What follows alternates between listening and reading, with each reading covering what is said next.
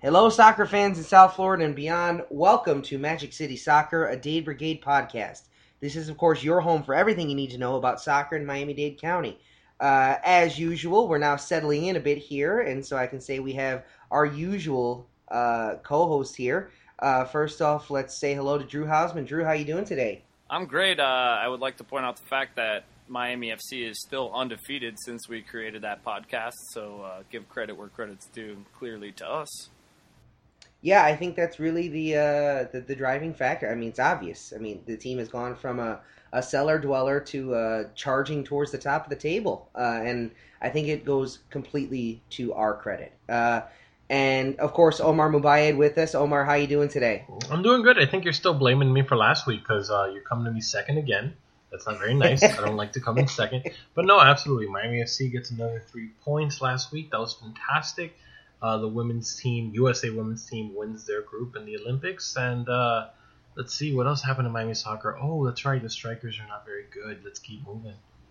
Oh boy. So um, we will be talking about the Olympics, uh, the Olymp- specifically the Olympic soccer competition, uh, in a little bit. Uh, some some local connections there, obviously, and of course it's just soccer.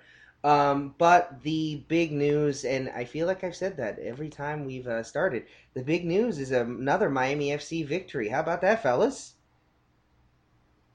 That's right. Uh, we de- we wow. destroyed Minnesota. It Good timing. Rousing silence for that. yeah, yeah. that that celebration. Okay, let's try it again. How about that victory, fellas? Woo! Yeah! Woo, woo, woo, pots and pans, pots and pans, pots and pans. Um, yeah, I mean, I, we were talking last week about uh, what Miami FC should try to be focusing on and what they could possibly do, and how maybe if they go into Minnesota and eke out a win, it could really set the tone for the, the fall season. And then, what do you know? They go on and blow the joint down. Uh, I will quote from myself. Uh, they beat my Minnesota United so badly, the team was forced to leave the league and change its name, uh, as they are apparently bailing. Well, as it was kind of known they were leaving NASL, but uh, they announced it, and it appears they're changing their name. So I, I, think we can give Miami Miami FC some credit for that. Drew, what did you see from that game? Uh, that game was amazing. Once again, we came in hard. Uh, we scored very early, and from there on, the goals just kept pouring in. To go up three nothing before the half was something that, you know, obviously we've never seen before. But it was an amazing game, exciting to watch. Uh, hashtag blame it on the jelly, Minnesota. Yeah, I think that's blaming on the peanut butter and jelly when you let it in four. Uh, Omar, what'd you take away from it? I think it was a good game. I saw the lineup when it came out, and I think I inst- I quickly put in the chat that we're all in and said, "Oh, this looks like a counter-attacking 11." I don't know about counter-attacking, but this was definitely an attacking 11. Um, Johnny Steele led the way, put the first one back to the net against his old team. Uh, Minnesota United no longer, when they go to the MLS, they will be called Minnesota FC, and that's because Atlanta Falcons owner and Atlanta United owner asked our commissioner with, uh, well, not our commissioner, MLS commissioner with a beautiful bald head of his, that there can only be one United coming into the league at the same time, and it better be Atlanta. Um, but yeah, so we beat them so hard they changed their names. Uh, we beat them so hard their Twitter followers had their panties in a bunch. And uh, yeah, 4-0, man, pretty good, pretty solid. Let's go and uh, break down the game a little bit.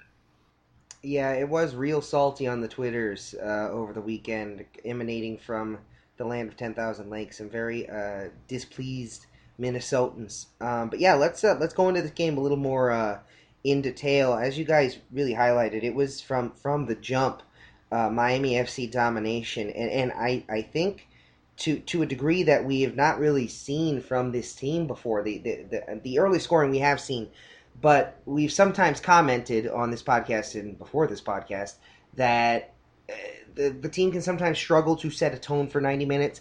If they get that early goal, it is more often followed by a goal from the opposing team.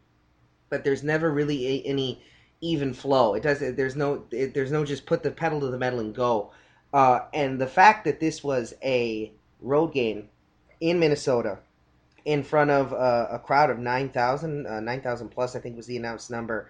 Uh, and they just they up and went and left a good Minnesota United team in the dust. That's really saying something. It's it's quite an impressive game. I, I can't think of anything else they really could have done to impress uh, the Miami FC faithful.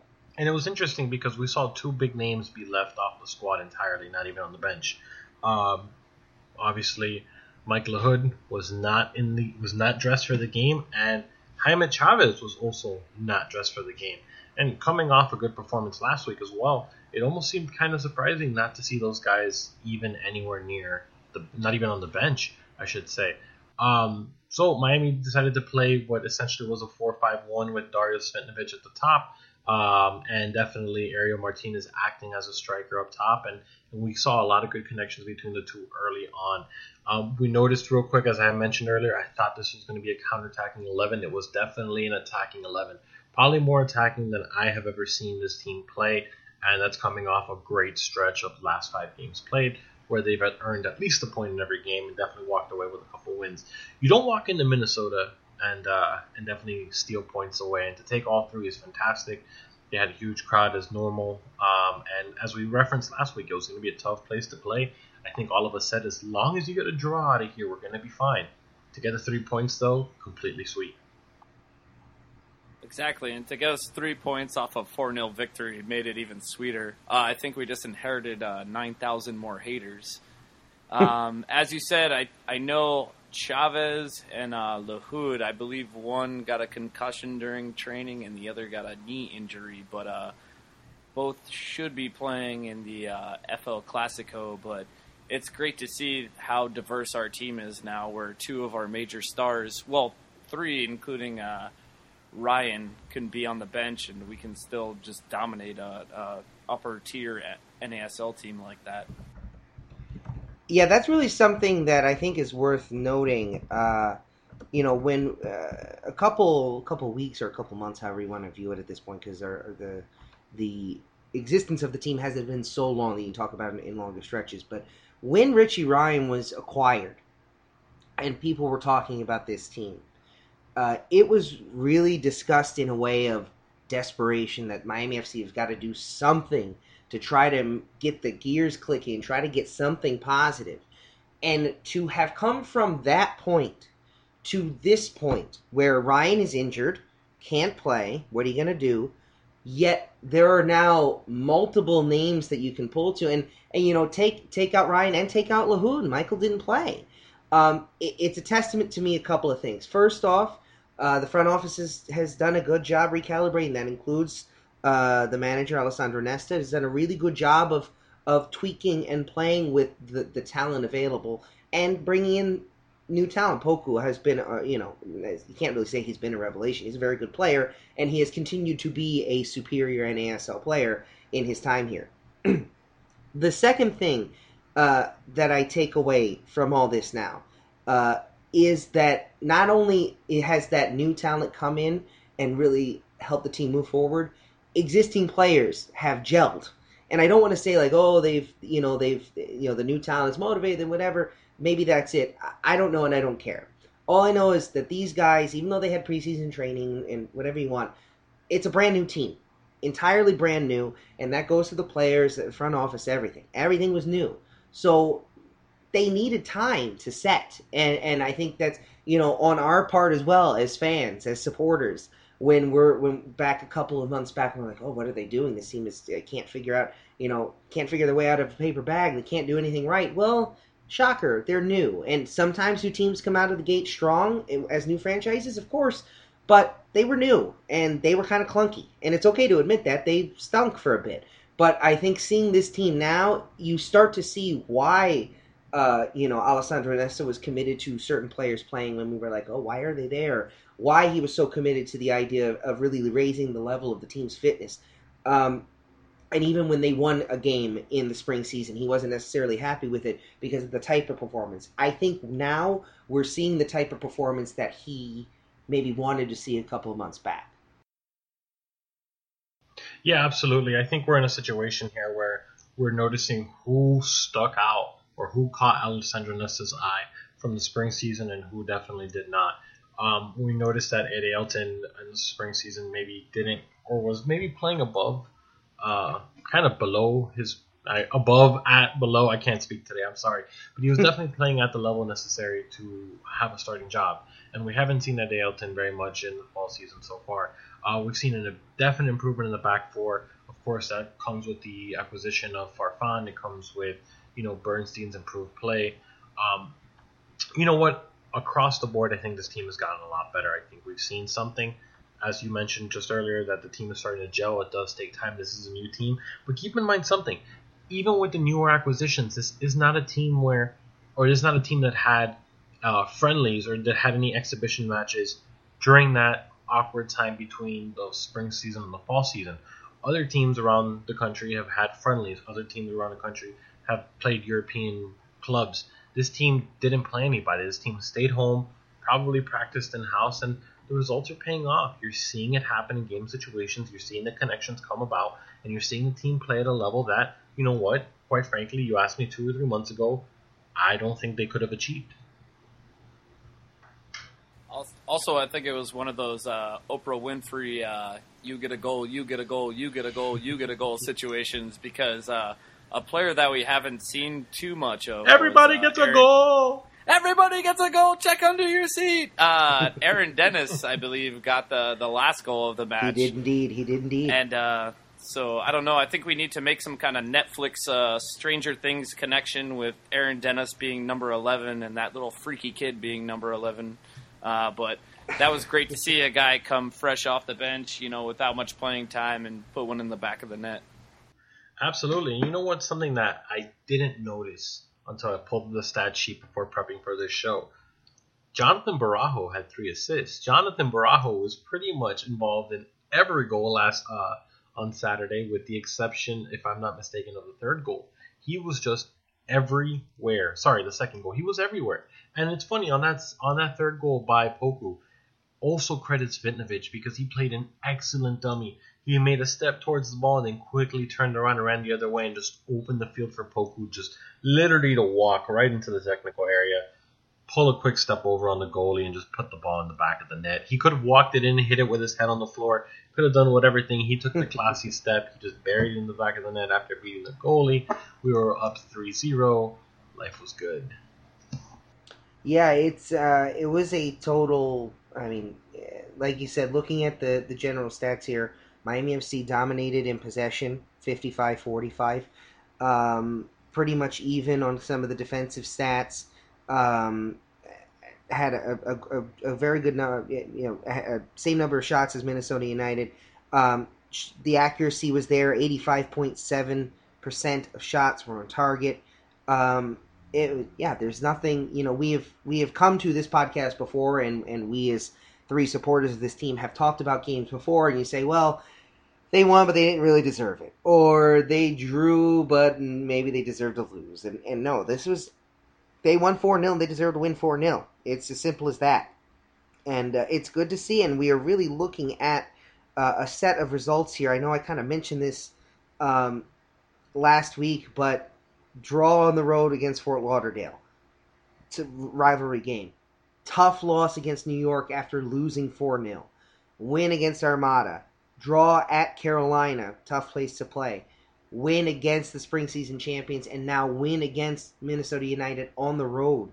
Um, that's that's that's a resume that you can't argue against. That's about as good as you could possibly expect uh, out of this team, especially considering where they were after the spring season. Yeah, let's not make any excuses.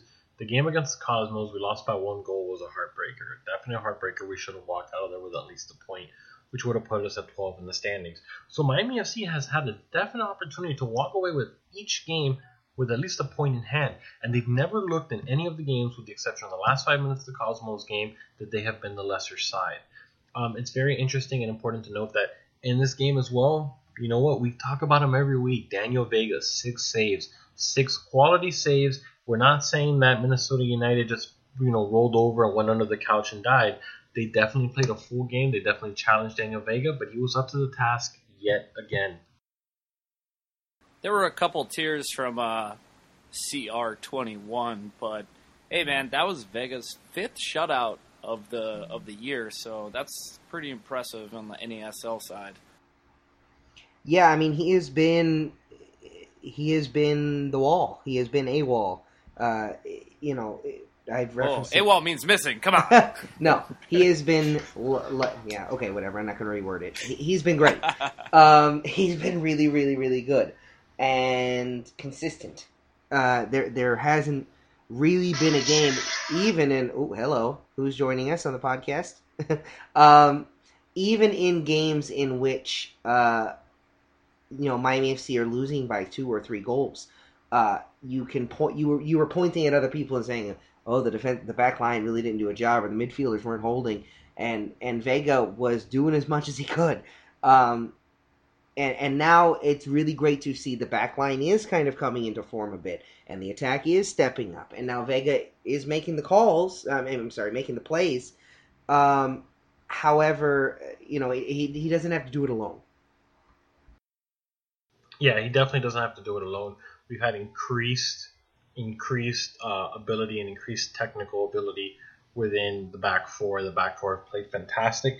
I also think it's a bit of a a bit of uh, of a coincidence that you know what we're seeing continuity in the back four. I think in the spring season we saw a lot of times where our players were being mixed and matched in the back four, and, we, and Nesta didn't really know who we wanted back there. But guess what? We're seeing a solid back four. I don't think the back four has made much of a substitution. I think uh, we've seen definite aware, better awareness, better um, spacing, better ability to determine where they are on the field and where the next and where to play that next ball out to. So it's been fantastic. It's been a definite surprise. It's been nice to see. It's a bit of a relief as a supporter because you're not worried anymore once that ball hits, you know, the attacking third for the other team. Um, and yeah, I mean, it, it's it's definitely a relief. It's got to be a good side relief for Vega to make sure that he knows that the four guys in front of him are definitely going to be working as one unit to keep shots away from the net. especially considering Vega's. We all know Vega's background is as one of the great defenders in European football. Um, we often joked about how he must have been gnashing his teeth watching the spring season, knowing that he, he, he must have wanted to throw on a jersey and hop in there himself. Uh, sometimes, considering there was so much uncertainty at the back, and now you can start to see some of the influence that maybe he and the rest of the coaching staff is having on the back line, and that, like you said, Omar, that stability is it's paying off in spades. Absolutely, and I think it's interesting to note as well that Miami uh, went on the road, took care of business in front of a hostile full crowd that was definitely getting a lot emptier as we started reaching the latter phases of the game. Um, Minnesota, Minnesota, land of 10,000 lakes, man. Pack up your stuff and go home. Get, get away from us on Twitter and Reddit. It's not worth it. Save your breath. You got spanked. Move on. Take the loss like men. Recoup for your next game. Be happy you're getting the call up to MLS. It's fine. Don't worry about it. It's one game. You lost to us, though. You lost to the eventual fall season champs. You're hearing it here first. That's But- right. He called it. He owns that guys. tape. I do want to comment on uh, one particular fan interaction that I really enjoyed um, on Twitter. Uh, there were uh, a number of Minnesota United fans who seemed to communicate their dissatisfaction towards former Minnesota United player and current Miami FC player Johnny Steele. Uh, oh. that I have to reference it. True, it's one of the best things I've seen in a while. Uh, so it was towards the end of the game because you could see the score on the scoreboard. Was four 0 Miami had scored four, and uh, a number of them are letting uh, uh, Johnny know that he scored exactly one goal in uh, the game that night, and they're using in a curious way their middle finger to indicate that. Who knows why? I don't know. Uh, but so they, uh, one particular fan on Twitter at Johnny Steele twenty two uh, replied to Johnny with that picture of those fans with those middle fingers. Uh, but curiously, they did not think to take the scoreboard out of the back of the picture. And of course, Johnny Steele, set up like an Olympic volleyballer with the kill opportunity, replies, That scoreboard looks great. What does that say? Uh, one of the best Twitter burns I've seen in a good long while. That scorches. Uh, yeah, it was great too because after Steele scored that goal, I think he kind of helped boost our team and really got them into a competitive rivalry because after he scored the goal, whether it be off a deflection or not, he, he went over kind of and aimed it, you know, started talking uh, smack to the Minnesota bench. And uh, I believe it, it's very hard to see, but uh, supposedly Ariel Martinez flipped off the Minnesota bench after he scored. Uh, from the highlights in the game cast, it's hard to see. It definitely looks like he went up with the uh, classic middle finger, but from uh, the tears of the Minnesota fans, that's that's what I'm hearing on Twitter. Is also Martinez flipped them off. So it kind of sounded like uh, our our hate for Minnesota started gelling early, and it just helped move the team on. So uh, thanks, guys. And let's not pretend either that Minnesota players probably weren't chirping at Johnny Steele throughout the game. I mean, let, let's let's not put it past them. Um, I'm pretty sure Johnny Steele didn't take the first shot at them. He probably took a couple bullets his way first, and then decided to uh, aim the bazooka, the Dade Brigade tank, right at the Minnesota bench after the goal. Uh, beautiful goal, by the way. But yeah, Minnesota fans, you know, if your argument is going to be, oh, we're going to MLS next season, it doesn't matter. And you know what, guys? Just shut up. Just shut up. You're going to MLS next season. Good for you guys. And you're changing your name. And guess what? You have to wear generic jerseys because it's too late in the game. And now you guys can't have a logo on your crest. And it's going to be a very generic logo. You know what, guys? Good job. You're going to MLS. You're going to go in MLS and you're going to be a bottom feeder. And by the way, half of your club might not even make the MLS squad, as we saw with Orlando City two seasons ago. So, guys, you know what? Good for you. Ha ha ha. Laugh it up. It's fine. Take shots at Miami FC. Say what it is what you want. You guys are going to be sw- cellar dwellers next year. And even Houston is going to be better than you. Omar with the fire. Omar is taking we're, a flamethrower to. Minnesota. We're the new Cosmos, baby. We're the new Cosmos. Love the hate. Love the hate. Oh man. So uh, let's take a look and see where the team stands as of right now. Uh, when you look at the fall season standings, Miami FC is currently fifth, uh, level with Minnesota United, though ahead. Uh, obviously, the head-to-head victory. However, the important factor to take into play, uh, to consider here, Miami FC have played six games. No one in front of them in the top five have played six. They've either played seven or eight. FC Edmonton have played seven, and that's really an interesting story that I'd like to dive into to uh, perhaps next week because I don't feel like I'm fully prepared to talk about it. But FC Edmonton are doing a really uh, impressive job under the radar. Uh, ahead of Miami FC, you've got Rayo OKC. We will talk about them momentarily. You've got the New York Cosmos, uh, well, and then at the top of the table, the team that we've defeated, Indy 11. Uh, as Omar has pointed out in his uh, quest to lead the charge towards the top of the table, Miami FC are in a position where when we talk about this team in three weeks, we could be talking about a team towards the top of the table. They are really well positioned. Yeah, absolutely. And, and we mentioned it last week, and we did say right away, um, you know, this is a team that if they win this week, if they walk away with three points, they're no longer a team in the mix. They're no longer a team in the hunt. They're a team that is a definite contender for the top of the table. They're no longer that second tier group. We're no longer talking about what ifs or maybes or it would be nice if. We're talking about a team that's serious and we need to take them seriously right now. Miami FC, I guess we're going to jump to the Strikers game in just a second. In three weeks, though, I think that's a definite indication of what Matt just said. Miami FC after the Strikers game, we're not looking over the game, but just want to look at the schedule real quick. They've got the dreaded three games in seven days schedule. Okay, we've got Rayo OKC right after the Classico. Then we've got Ottawa Fury midweek in the middle of Canada. Not sure still if that's in Quebec or in Ontario. Somebody from Ottawa call in, let us know. And then the last game of the three games in seven days grind definitely is Miami again against Minnesota United at home, baby. So um, we would love to go ahead and uh, double up, walk away with 8-0 in between two games there. Um, but yeah, let's go ahead and jump to the Strikers game and let's see what's going to happen tomorrow, next week. Not tomorrow, next week. Getting ahead of myself. I'm anxious. I want that game to come around already.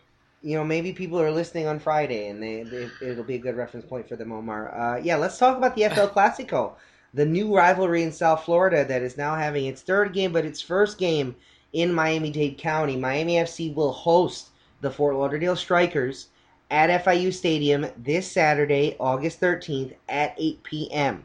Uh, it is a game that Miami FC themselves have been pushing. It is a game that our group Dade Brigade has been pushing heavily. It is a game that has been circled on the calendar ever since the calendar was released. Uh, Finally, this has happened. Uh, as you know, I am a Reformed Strikers fan, but from Miami Dade County, uh, Miami specifically. Uh, I, I, right off the bat from the beginning of this year, I thought the league schedule was shit. That we played our very first game away in Lockhart. I feel like that was a donation to the Fort Lauderdale Strikers, and then to play them a second time in the beginning of the uh, uh, fall season away to play them again away. And finally, we get our chance to play the proper game we need to play Miami versus Fort Lauderdale Strikers at home. And what a better time to play it because we are undefeated in our last four games. We've jumped to fifth place in the NASL fall season standings. We are averaging 2.4 goals per game in the fall season, where the Strikers have only won one game this fall season and they have under a goal per game. Horrible. the Strikers gave up nine goals against them in the fall season, and now PC is out of the mix. They transferred him to the Tampa Bay Rowdies. In our last two matches, matches against the Strikers away, they came down to PKs, or, well, we got both our goals off PKs, off Dario, and drew them both, but welcome to the turf that Indy hates. Miami, bitch. I, I, I do want to say, Drew. I know we've talked about this before, but the Miami FC should have opened at home. Terrible against, schedule against the Strikers. However, I'll I'll let that slide. Okay, whatever. I I have a I I think you are 100 percent correct, Drew. But whatever. Let's put that to the side. The real kick to the shorts for me was also scheduling the fall season opener in Fort Lauderdale. To me, that's almost more mind boggling because you should expect reciprocation. You should expect, all right, well, there'll be one here and there'll be one there. And We have two openers and they're going to play both these openers and then we'll switch. No. I to me that's the one that really really grinded my gears and the fact that Miami have gone into Fort Lauderdale twice now into former NASL venue Lockhart Stadium and taken two points, especially when we saw that the team was so unstable. I think, again, I'm going to knock on wood and cross my fingers and do all the things I have to do to not jinx, but I think it's a good omen for what we may see Saturday night. I think Miami FC, as you mentioned, Drew, they, it is the right place and the right time, both in terms of where Miami is and where Fort Lauderdale is, both on and off the field. There's there's a bit of a, a, a panic, uh, a bit of uh, chaos, and right now the the picking is ripe for Miami FC to really demonstrate South Florida superiority. Uh, and that that'll be a really big deal. That's a it, it is bigger than you can even expect for it to just be one game against a regional rival. You know, Tampa Bay, Fort Lauderdale, always a big game. That's a rivalry, but now is a real opportunity for Miami FC to change the conversation about South Florida, and I think Miami FC better be ready to take that bull by the horns and and and go with as much force as they did against Minnesota last Saturday. Omar, what do you think, pal? I think the same. I think the same along the same lines as you. Uh, it would be a perfect scenario for Miami FC to come out again and you know walk in 3-0 to the half. Do I expect that to happen? No, I don't. Uh, those are usually anomalies in the season and not something that we can consider as standard or even standard deviation per se. What I would go ahead and say is this: this game has implications uh, beyond South Florida. Obviously, has implications for the Coastal Cup, which we are still in the running for. Everybody's just about even, but at the same time, this is the game. Absolutely, as the two guys in front of me have just said, is the game that we've circled on the calendar all year. This might be the game, the only game that I can think of in the calendar that I said I ain't missing this game. It doesn't matter what's going on here. Um, I'm going to be at that ball game. The reason is the reason is the following. I think um, Bill Peterson got it wrong uh, when he allowed Fort Lauderdale to host two season openers at Lockhart against Miami FC. We're talking about a team, the Lauderdale Strikers have been in the NASL now for multiple years. We're talking about a new expansion side in Miami FC. From a business standpoint, it doesn't make sense. You need the expansion side to host that game, especially when it's going to be a Classico, especially when it's going to be a derby, because it's a new side, right? And now here we are, you know, game six in the game six, yeah, game six in or game seven, I should say. Sorry, in the fall season with the whole spring season gone, and now we're getting our shot to host the crosstown rivals or the cross county rivals, whatever you want to call it. I think it's going to be a great game. I think this is one of those games where going off and piggybacking off the momentum that Miami FC has, I think we should expect to see no mo- no less than 10,000 people in the stands. I think uh, Dade Brigade is going to be loud and energized. We have been pushing the game as hard as possible. Um, I think we're going to have a strong contingent from Flight 19 for those of them who are still in existence. Um, and I would like to see this game end with three points for Miami FC. Yeah, I think this is. I think it's even more than the three points, to be honest with you. And I know we're talking about framing the the fall season, and and that's obviously priority one. Is what is what competition are you in right now, and what are you fighting for?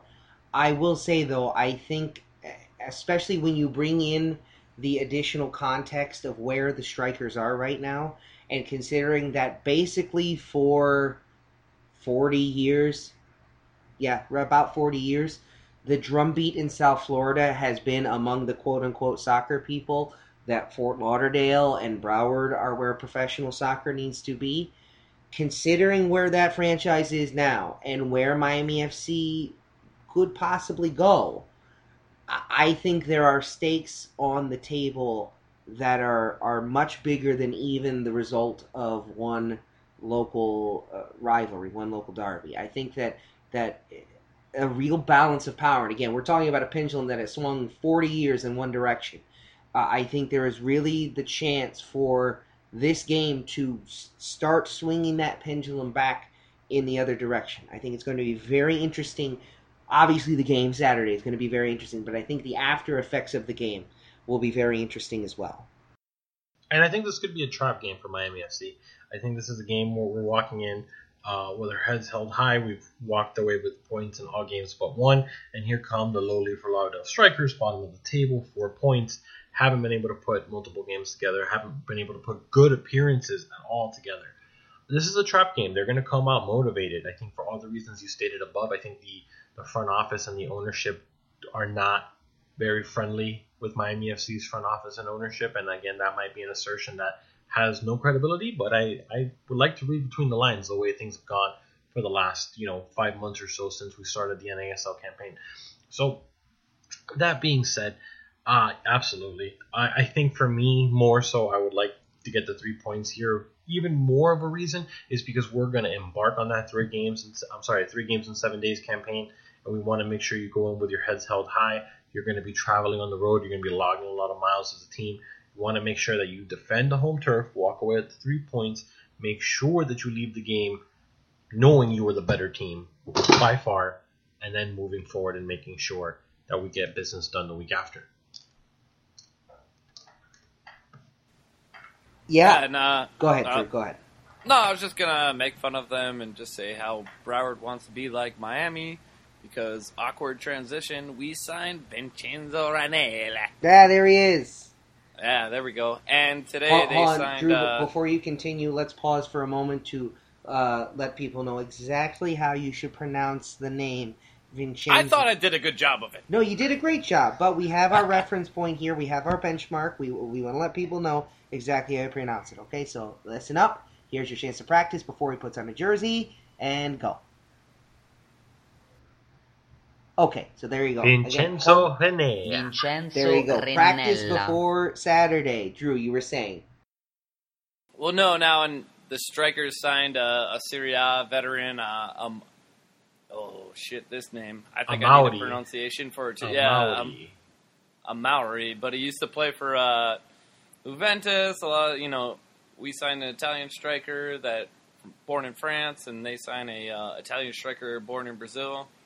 I, I think it's just a typical Miami Dade uh, Broward rivalry. You know, we we do something cool, and they want to be like us. They're a little bit slower.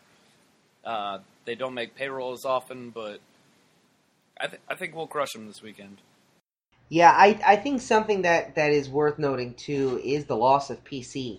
Uh, I know that was mentioned earlier, but uh, he he was a tremendous contributor to that team over the last couple seasons. Um, what? How do you think Fort Lauderdale bounces back? How do you think Fort Lauderdale adjusts to, to adjusts to that loss?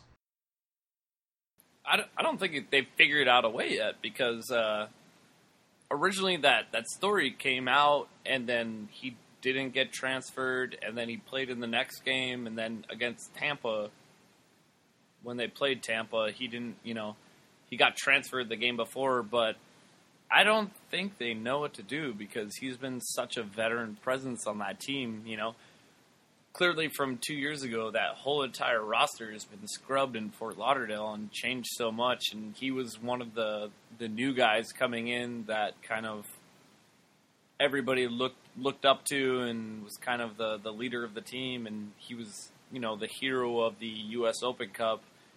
And to dump him off to a rival, you know, it's kind of I don't I, I don't know how how they'll reposition themselves. And clearly they haven't shown that they can, so I'm not worried. They hate us because they ain't us. well, we're also talking about a signing here of a guy who played two games in Torino in his last season of play. So this man really hasn't stepped onto the pitch, uh, I don't think at all, in the 2016 calendar year. He may have maybe one appearance in 2016 altogether.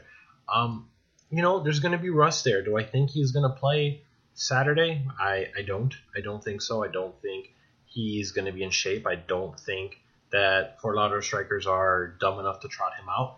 Um, it would be a bad move on their parts uh, strategically, but you know what? Hey guys, if you're listening and you want to make bad moves, bring him out, dude. He's just gonna get outworked, out hustled, and we're gonna show again why Miami FC is doing it the right way. We're not going out there. We're not signing 36 year old veterans from Serie A. We're getting guys, yes, from overseas, but we're getting guys younger age who are committed to the philosophy. We're going to pay dividends for this team in the future not just a bandage for a lost season for the Fort Strikers.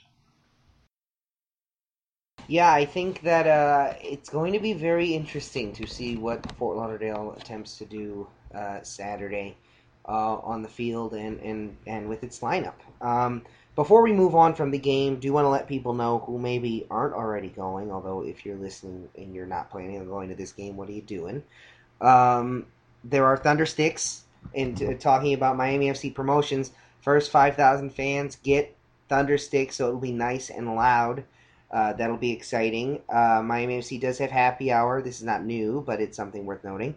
Between seven and seven forty-five, three dollar beers, two dollar hot dog and soda combos. Uh, that's a heck of a deal, especially if you're going out with the family. Good deal on the tickets and a good deal on the food. And they have pre-match entertainment, music, and human foosball. Uh, human foosball. What does that entail?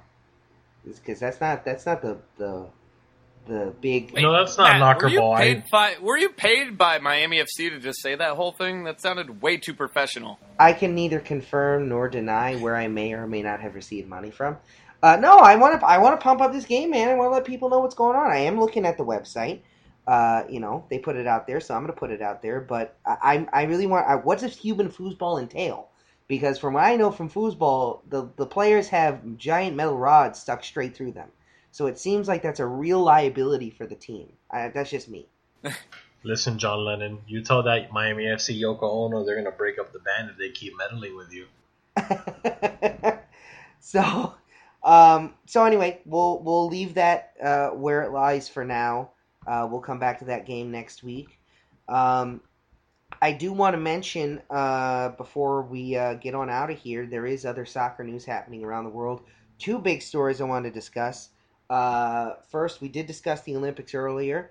Uh, the we are recording this on Tuesday night. The U.S. women's national team just finished their game against Colombia, a thrilling two-two draw.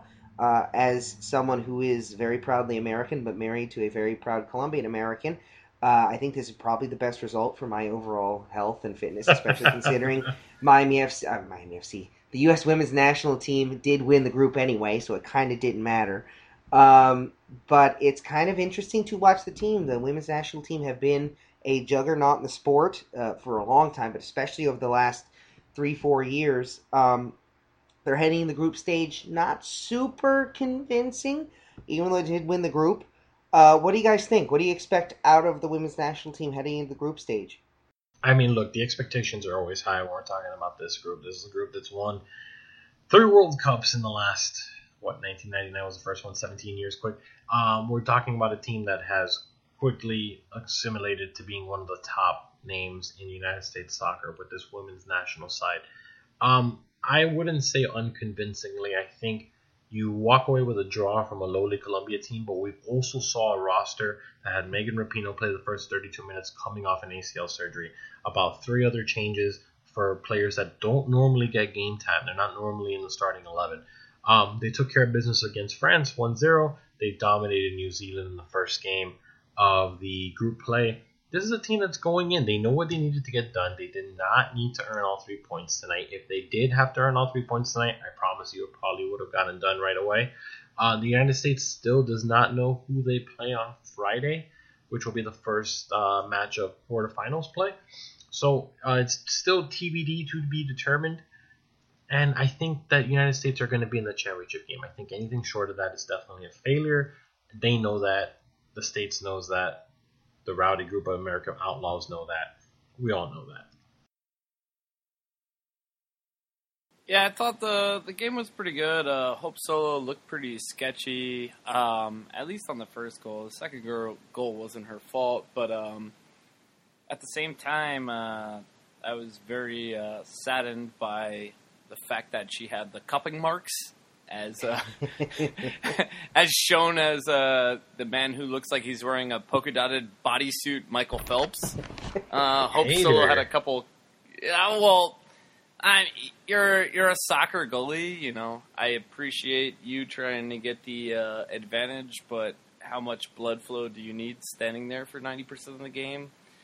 Um, they they do look strong. I, I hope they win it. All I want to say is, uh, Ali Krieger, if you're listening, uh, my Twitter is at it's Houseman LOL Houseman with no e, and uh, that's all I'll say about the Olympics.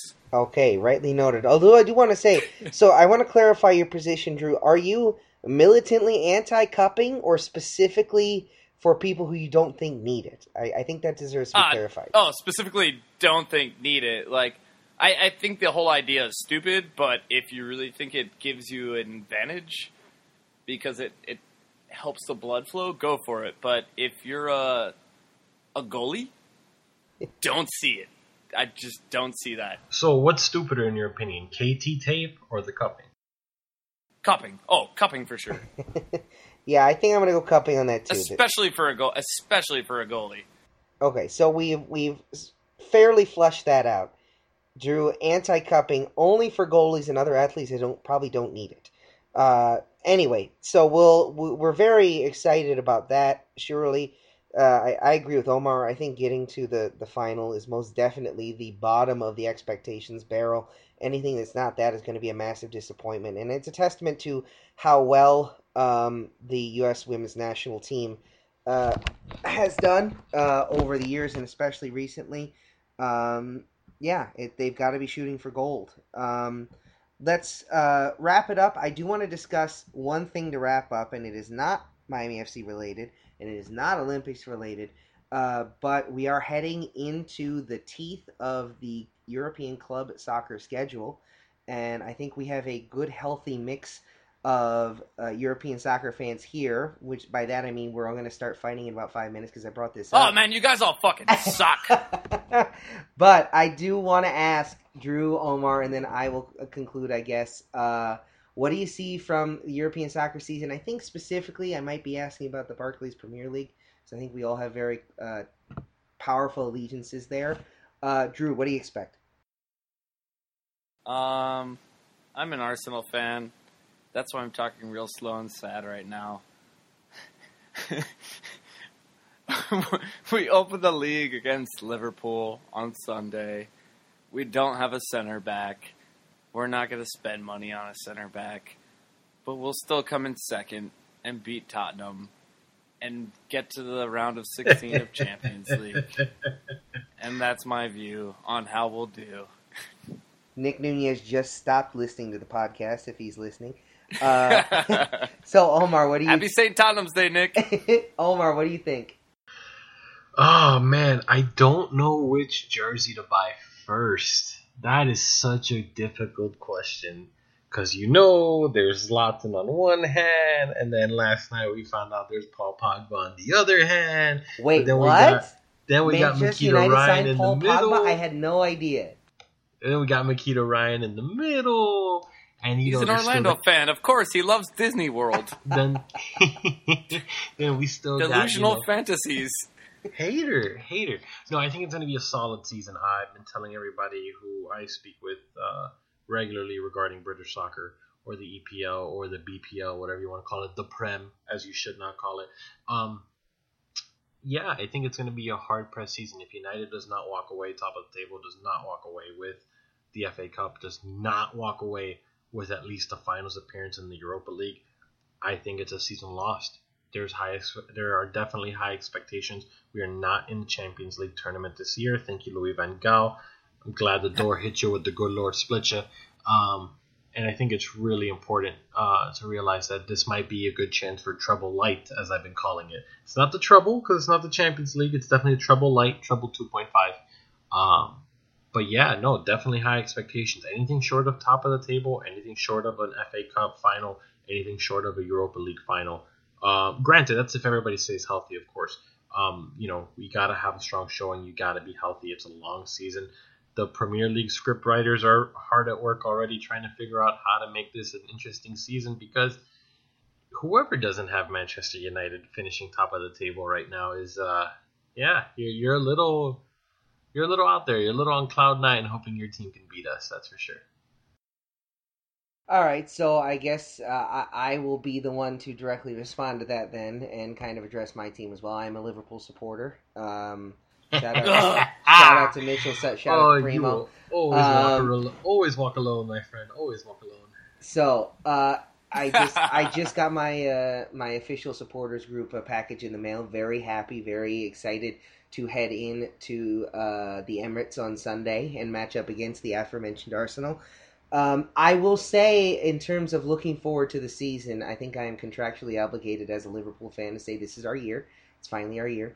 Uh, but in reality, I think bud. that unfortunately, this season will be a kind of return to form uh, in the Premier League, uh, which maybe would normally benefit Liverpool, but I, I, I don't even see it that way.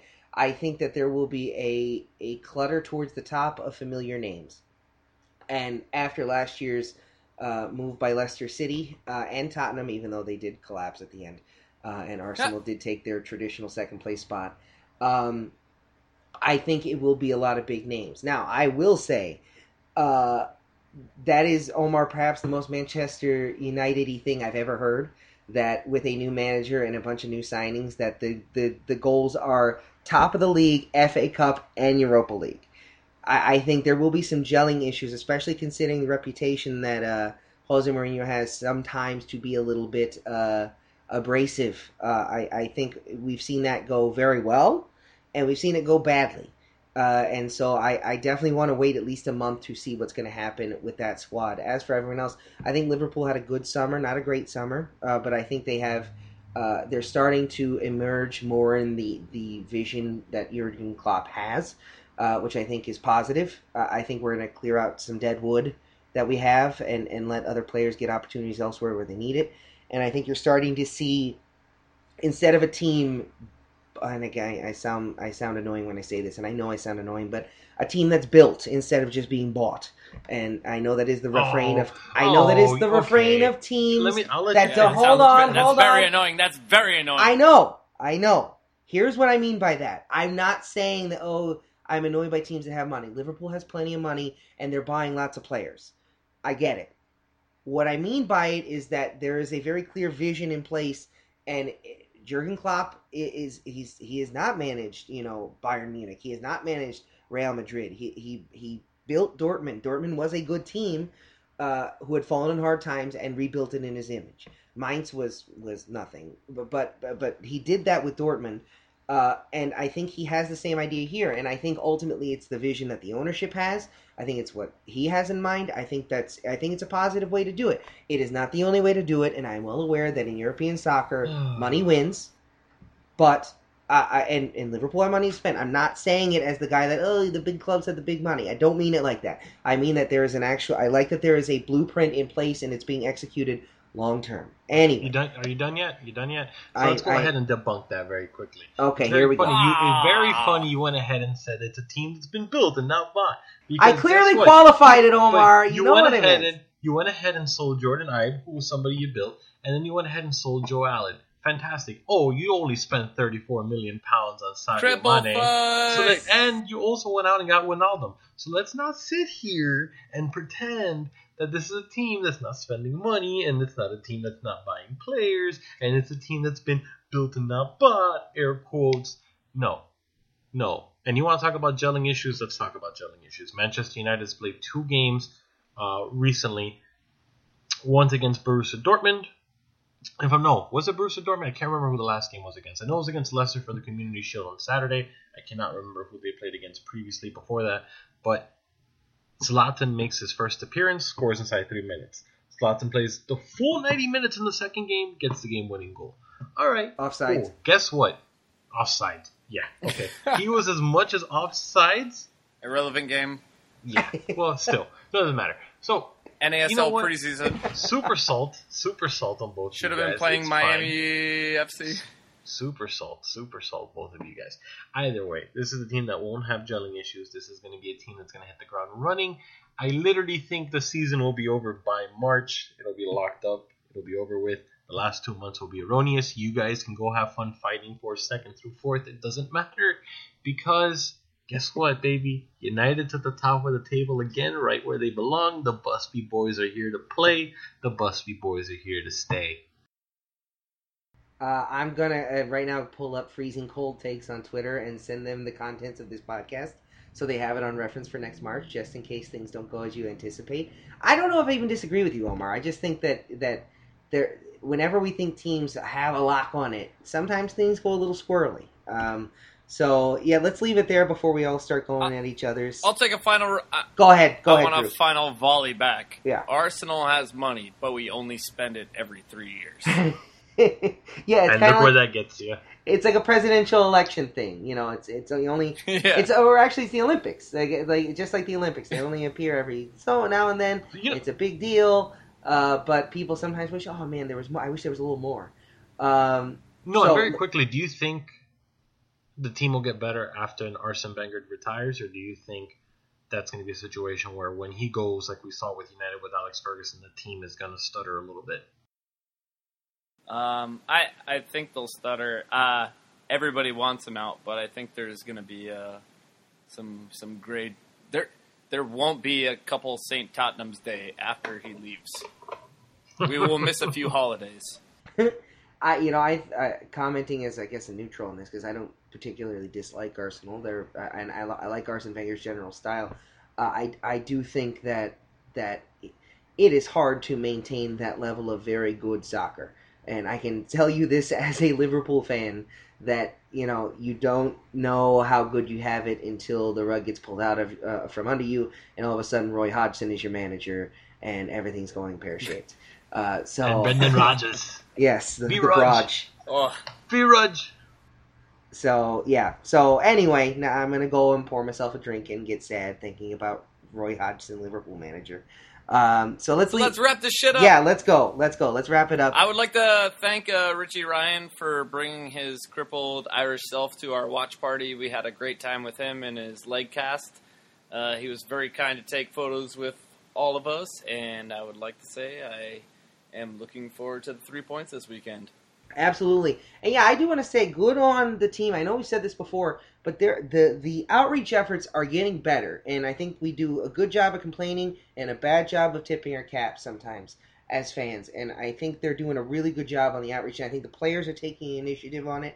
And, and yeah, I think that's great. And um, yeah, let's end on a high note. Uh, Omar, thank you very much, sir. Uh, good luck this weekend. Yeah, absolutely. At least we can say that we're not all Chelsea fans, which is nice. Yeah, we got that going for Yeah, us. yeah. So you That's know, a good podcast. Yes. That's a solid podcast. yes. Drew, thank you, sir. Thank you, Ben. Uh, follow me on Twitter at it's Houseman LOL without the E. You can follow Mr. Mubayit on Twitter at Mubayit11. If you need help spelling it, guess what, man? You're out of luck. just go to our uh, Magic City Soccer Twitter page. We follow him, he follows us. So just keep an eye out for something that looks like Mubayed, and I think you'll find what you need. Uh, as for me, I'm at Matthew S. Bunch, and our podcast is at Magic City Soccer. Uh, that'll do it for now. Uh, we will talk to you next week, hopefully after another three points. after we beat the dreaded uh, Fort Lauderdale Strikers. For Omar and Drew, I'm Matthew. And that sound means it's time for us That to worked go. out perfectly. Until next week, go Miami FC and go Miami Soccer. Goodbye, everyone. Bye.